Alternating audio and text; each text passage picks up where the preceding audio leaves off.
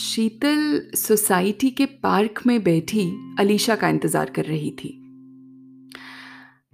साधना ji promote होकर branch manager हो गए थे और आज शाम उन्हीं के यहाँ एक छोटी सी पार्टी थी। तभी अम्मा का कॉल आया। हेलो बेटा, शीतल पापा बात करेंगे, फ़ोन उन्हें दे रही हूँ। शीतल जानती थी पापा क्या कहेंगे।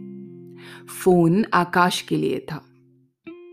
शीतू बेटा, आई एम रियली सॉरी, मुझे थोड़ा टाइम लग गया तुम दोनों के रिश्ते को सही से समझने के लिए। असल में तेरे ताऊजी ने मेरा दिमाग ख़राब कर दिया था ये कहकर कि भाई सोहन, शादी तो अपनी कम्युनिटी में ही होनी चाहिए। मुझे देख, दोनों बेटे और निशी की शादी यही पटना के आसपास की है और सब कितने खुश हैं। ये तो कल जब निशी के डिवोर्स की बात पता चली तो जैसे मेरी अकल पे पड़ा पर्दा खुद ही हट गया। साल भर से डिवोर्स की बात चल रही थी बेटा और मुझे खबर तक न थी, जबकि भाई साहब ने अपनी जान पहचान और अपने खास दोस्त के यहाँ निशी की शादी की थी। कल समझ आया कम्युनिटी शादी बेहतर चलाने की कोई गारंटी थोड़ी है। खैर बेटा, तू आकाश से कह दे कि वो अपने पेरेंट्स से बात कर ले। इनफैक्ट अगर तू कहे तो मैं और तेरी मम्मी मुंबई आ जाएंगे उनसे मिलने। तुझे जैसे ठीक लगे बेटा हमें बता दे। और शीतू बेटा, we both really love you. पापा जानते थे रिस्पॉन्स में अभी शीतल कुछ नहीं कहेगी, सो बेटा ध्यान रखना अपना, कहकर फ़ोन काट दिया।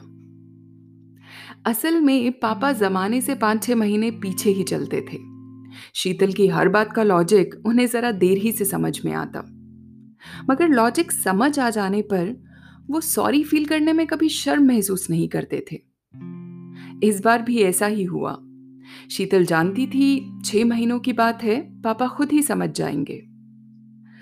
मगर आकाश 6 महीनों का इंतज़ार भी ना कर सका।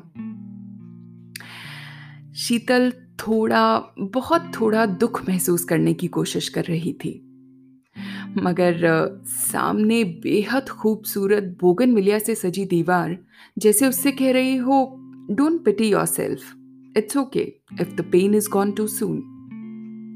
और ये सच भी था।